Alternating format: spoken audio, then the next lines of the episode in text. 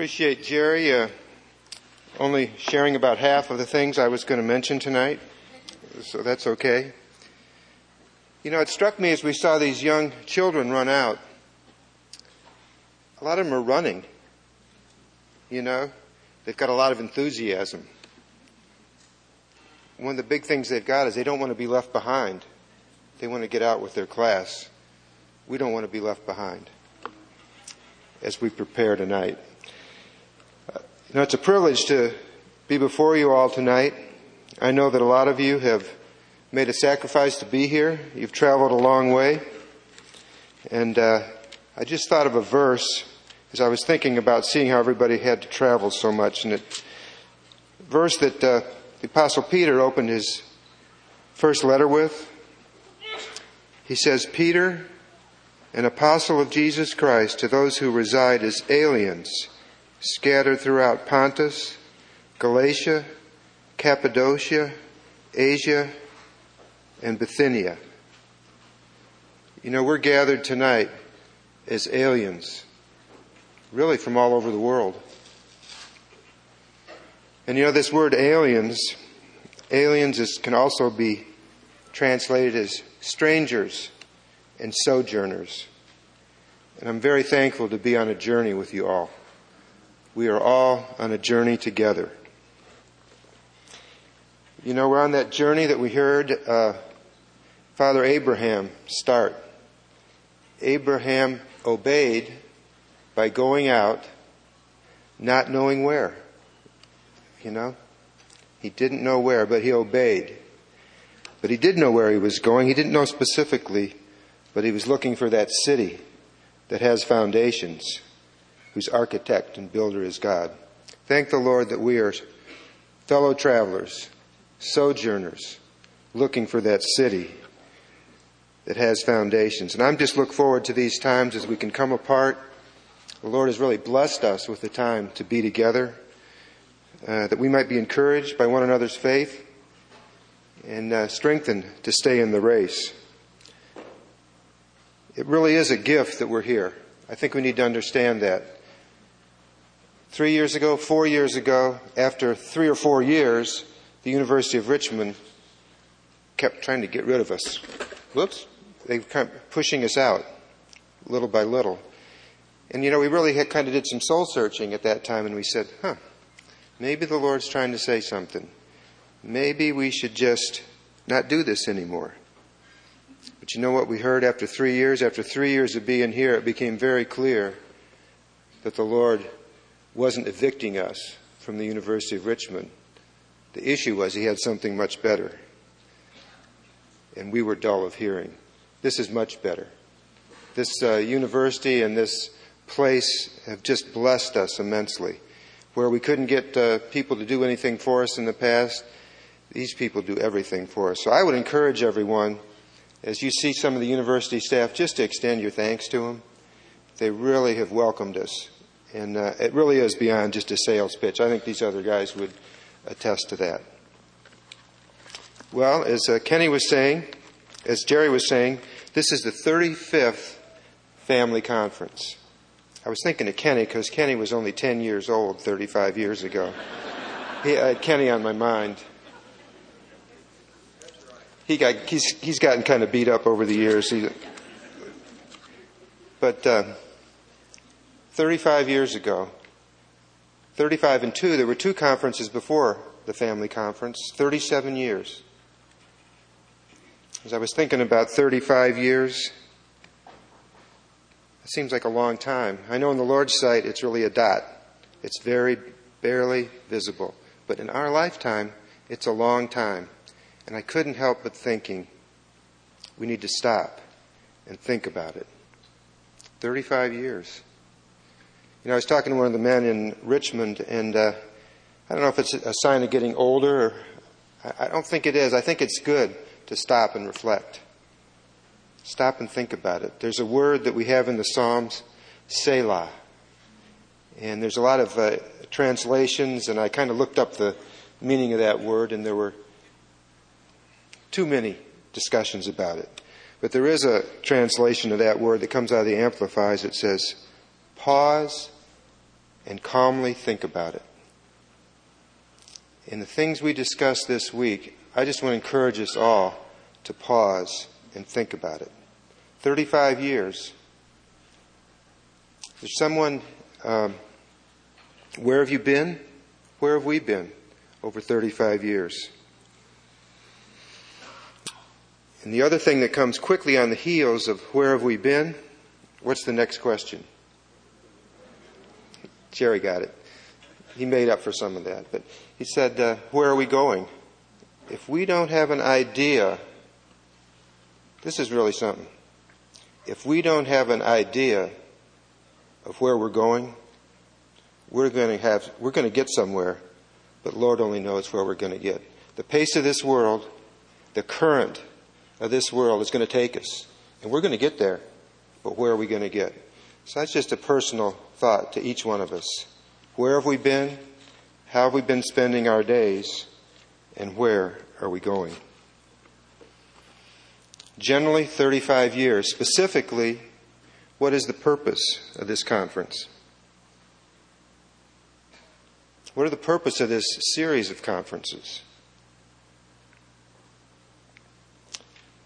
Uh, is this a good time to come together to have Bible study, fellowship, prayer groups, to see our friends, to be encouraged? Absolutely. Yes. But that's not really it. Yes and no. We believe that this, uh, the Lord called us to have these conferences these many years ago with a more specific purpose. And that's something to be shared about God's eternal purpose. I believe that's a theme that we'll hear from each of the speakers about God's eternal purpose. And I wonder, uh, let me think, let me think just a minute. You know, uh, this purpose, the purpose that God's after, I believe, is that He's after something for Himself. You know? The gospel that's preached in this country, maybe broadly in this world, is about what's in it for me. God loves you and has a wonderful plan for your life, and there's no question about it. It's a wonderful truth. But that's just the beginning. Look at, uh, we're talking about Peter, so let's look at, uh, in his first epistle again, we were at uh, the first of that, and in uh, 1 Peter 2, verse 9, 1 Peter 9 says, But you are a chosen race, a royal priesthood, a holy nation, a people for God's own possession, that you may proclaim the excellencies of him who has called you out of darkness into his marvelous light. And the thought I had was, we are certainly born again, born again to a living hope, but it's for his purpose. We're a people for God's own possession. We're not saved to squander our lives on our own interests, but we're saved for His purpose and His benefit. Well, we have this phrase that we hear so often the eternal purpose. Where does that phrase come from? Let's look at Ephesians 3. Turn to Ephesians 3, verse 8.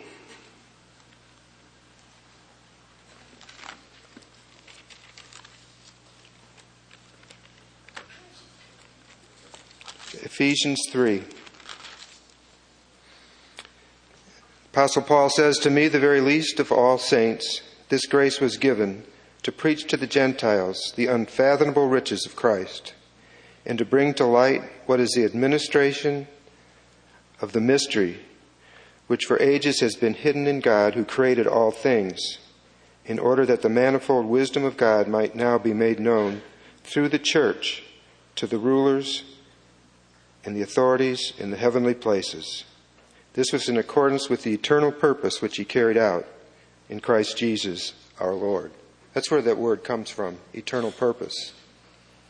And uh, I'm concerned that we really take that word just cliche. The eternal purpose. I've heard that word, that phrase used really improperly. You know? What is the eternal purpose? Can each one here articulate what the Lord's after? Simply, very simply. Sometimes I think if we have an explanation that's this long, we've lost it. We don't really see it. But uh, what is God's eternal purpose? Let's look. Paul tells us back in the uh, first first chapter of Ephesians. Turn to Ephesians one. We'll read seven to ten. In Him we have redemption through His blood, the forgiveness of our trespasses according to the riches of His grace, which He lavished upon us in all wisdom and insight. He made known to us the mystery of His will, according to His kind intention which he purposed in him, with a view to an administration suitable to the fullness of the times, that is, the summing up of all things in Christ, things in heaven, and things upon the earth. Summing up of all things in Christ, God's eternal purpose. Summing up of all things in Christ is the completion, the realization, the summing up of all things at hand. How soon is it? He's at the door. Uh, in Ephesians 1:18, I don't think this is something we can uh, we can manufacture. We can't work at it harder and get that understanding, see that uh, that vision. But 118 says Paul went on in that chapter and he said, "I pray that the eyes of your heart may be enlightened, so that you may know what is the hope of his calling." So we need to pray this week that the eyes of our heart would be enlightened, that we might see with the eyes of our heart what His purpose is. We're thankful for our initial salvation, but as the TV salesman says, wait, there's more. He's after a people for His own possession to sum up all things in Christ. So, this conference's purpose from the beginning to express something of God's eternal purpose. And that's my second Selah. The first Selah was think about it. Think about 35 years. And the second Selah is think about God's eternal purpose. Are you here for the first time? Any, anybody here for the first time?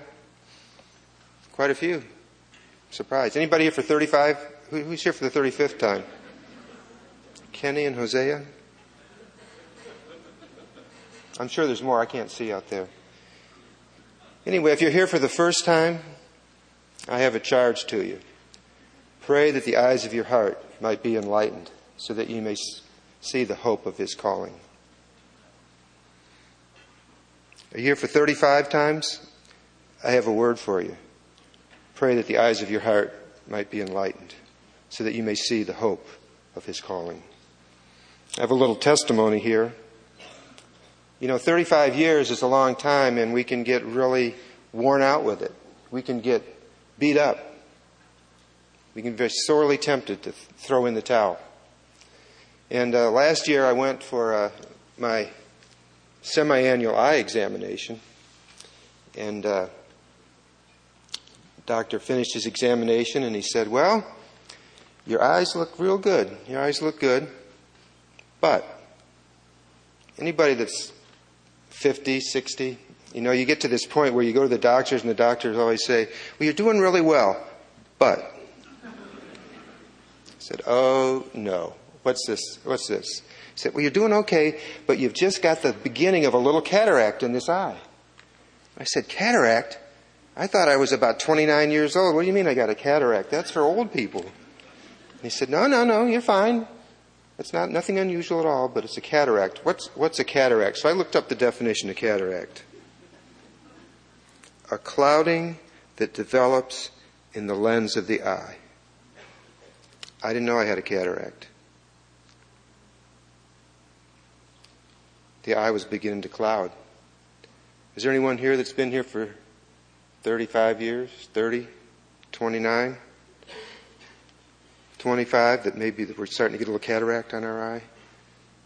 Let's ask the Lord to heal those cataracts this week and open the eyes of our heart. Okay, so God's eternal purpose. Selah 1, 35 years. Think about it. Selah 2, God's eternal purpose. We've seen it. We haven't seen it. We need to see it.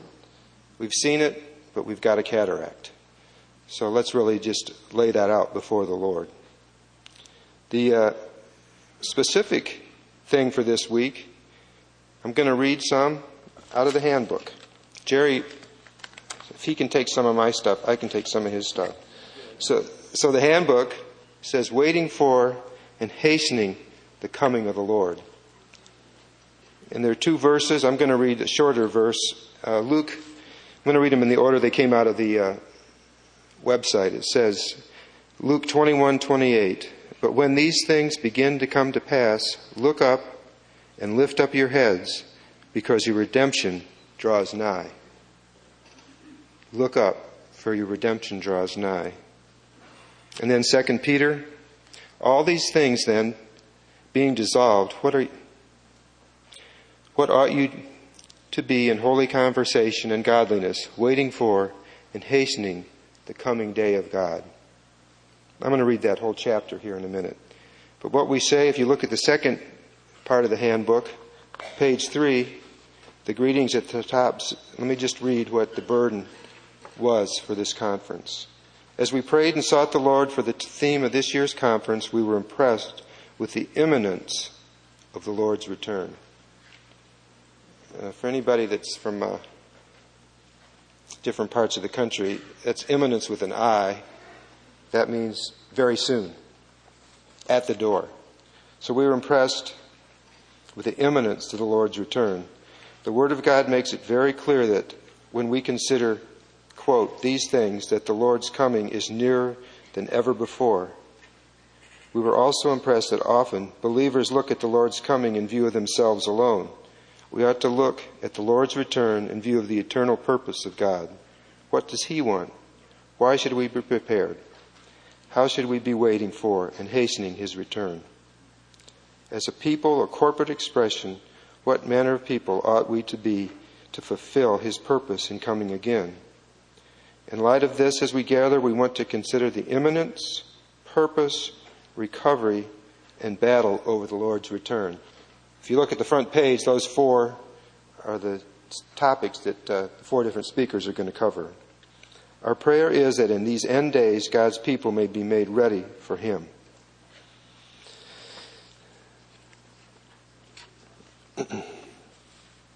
you know, I want to read, turn to uh, 2 Peter.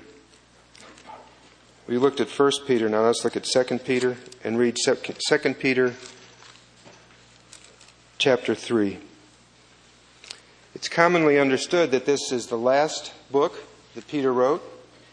Chapter 3 is the last chapter of the last book. If someone was writing the last thing they had to say to the family, to the church that he was leaving behind, don't you think it would be the most important thing he had to say to him?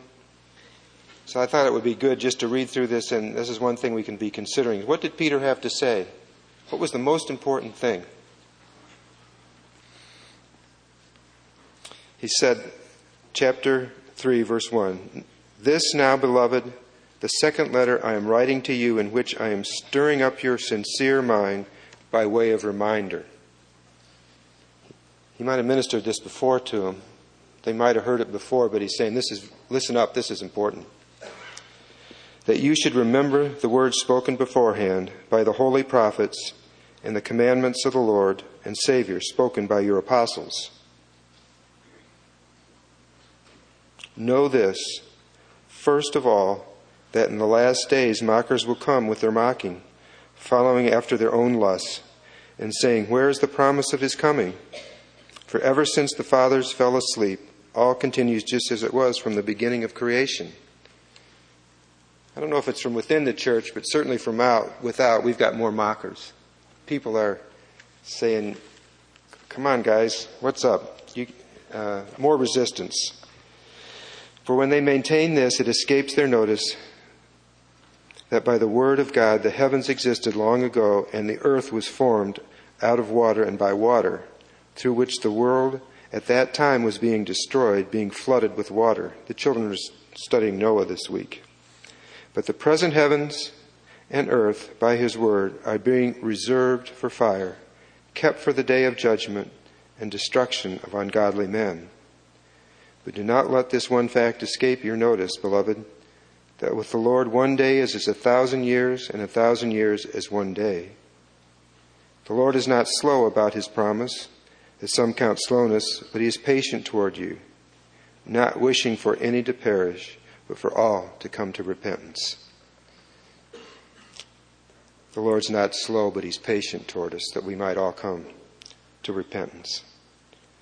But the day of the Lord will come like a thief, in which the heavens will pass away with a roar, and the elements will be destroyed with intense heat, and the earth and its works will be burned up. Since all these things are to be destroyed in this way, what sort of people ought you to be in holy conduct and godliness, looking for and hastening the coming of the day of God, on account of which the heavens will be destroyed by burning, and the elements will melt with intense heat? But according to his promise, we are looking for new heavens and a new earth in which righteousness dwells. Hallelujah. Therefore, beloved, since you look for these things, be diligent to be found in him, by him in peace, spotless and blameless, and regard the patience of our Lord to be salvation, just as also our beloved Paul, according to the wisdom given him, wrote to you, as also in all his letters, speaking in them of these things in which are some things hard to understand, which the untaught and unstable distort, as they do also the rest of the Scriptures, to their own destruction. You, therefore, beloved, knowing this beforehand, be on your guard, lest being carried, carried away by the error of unprincipled men, you fall from your own steadfastness. But grow in the grace and knowledge of our Lord and Savior Jesus Christ. To him be the glory both now and to the day of eternity. Amen.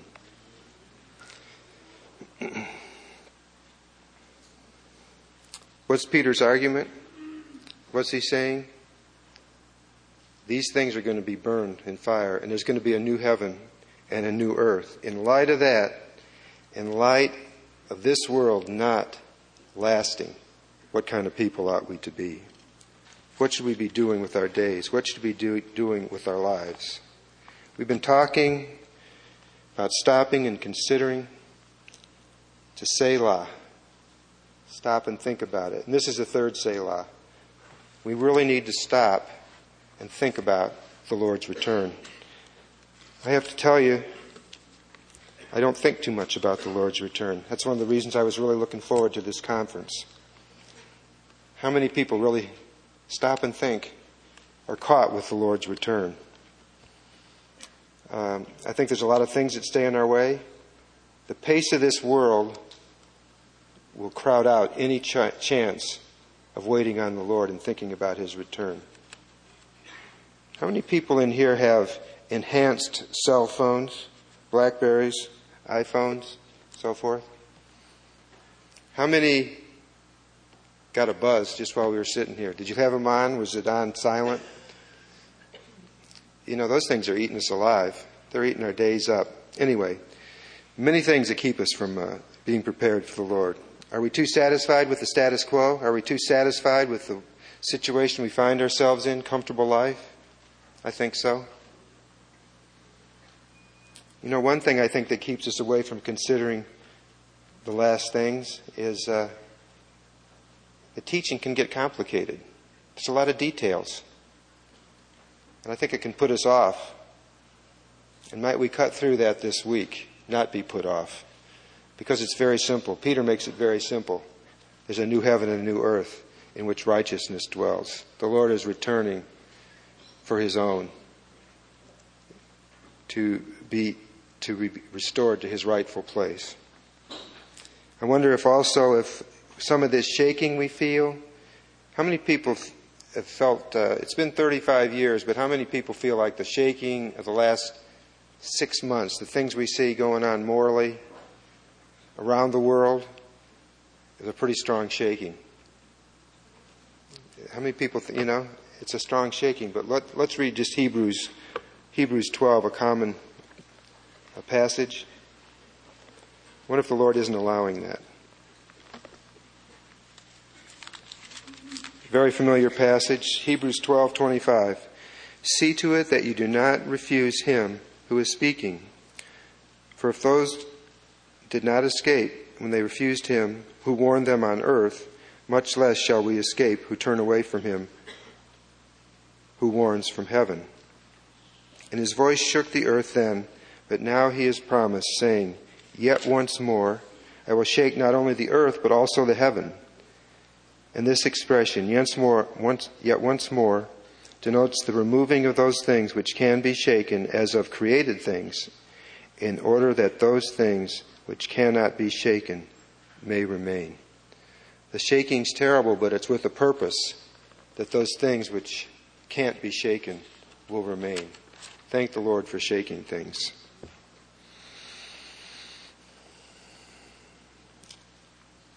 Um, what is our expectation for this week? Do we have an expectation? If we don't have an expectation, we're not going to get very far.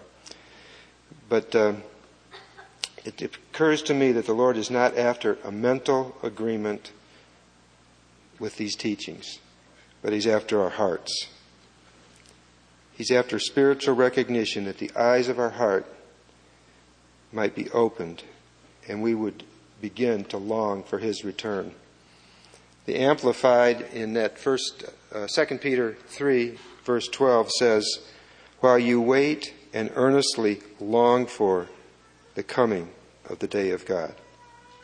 While you wait and earnestly long for.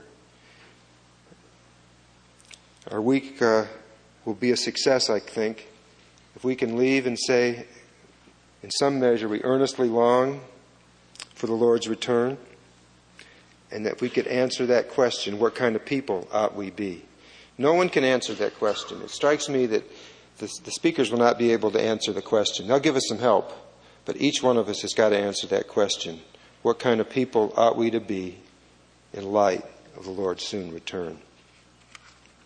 We may only have a few weeks. Who knows? A few days. What are we doing with our lives? Well, let me just close. Let me summarize. I think what the Lord is really after is that the only value that's the only way we're going to get value out of this week is to be engaged spiritually, engaged with our hearts. To Selah. Make the whole week a Selah. This world is in such a dizzying spin. Stop. Determine tonight to stop. Get off the roller, uh, the Ferris wheel. Just get off the roller coaster and stop and think about it the first thing we were going to think about was 35 years. Where have we been? And where are we going? The second thing we wanted to think about was God's eternal purpose. If we haven't really heard about that, we wanted to pray, Lord, open our eyes that we might see something what you're after. If we have heard about it a long time ago, we wanted to pray, Lord, open the eyes of my heart that I might see what you're after. And the final thing that we wanted to consider and think about, Selah, what kind of people ought we to be? What are we doing with our lives? How are we spending the lives that the Lord has given us? Particularly in light of his soon return. So, three Selahs. And I'd like to uh, close with a little quote I uh, I was actually Googling the Lord's return, and I uh, there's a site where there's quite a bit of A.W. Tozer articles, and uh, quite a few years ago, A.W. Tozer wrote an article. I can't remember the title, but I think it was "Whatever Happened to This Hope of His Return." And here's let me just read a few a few items, a few quotes from that article. A.W. Tozer died in the 60s. You know, I think he was something like he was 62 and he died in 62. So that gives you an idea of how long ago this was written, probably before that. He says, A short generation ago, or about the time of the First World War, there was a feeling among gospel Christians that the end of the age was near, and many were breathless with anticipation of a new world order about to emerge. I think we've got people breathless about a new world order about to emerge today that isn't the one Brother Tozer was talking about. Breathless with anticipation about a new world order about to emerge. Thus, the hopes and dreams of Christians were directed toward an event to be followed by a new order in which they would have a leading part. This expectation for many was so real that it quite literally determined their world outlook and way of life. It should be noted that there is a vast difference between the doctrine of Christ's coming and the hope of his coming. The first may hold without feeling a trace of the second. Indeed, there are multitudes of Christians today who hold the doctrine of the second coming. What I've talked about here is that overwhelming sense of anticipation that lifts the life onto a new plane and fills the heart with rapturous optimism. This is what we lack today. So let's just spend a few minutes here in prayer. Uh, Maybe when we start, we can just be quiet before the Lord a few minutes and think about it. Ask the Lord to meet us this week. Ask us to give us that rapturous hope of His return, to deliver us from our being bound by this world and its cares into an anticipation for His return. And uh, when we're done, I'll, I'll close.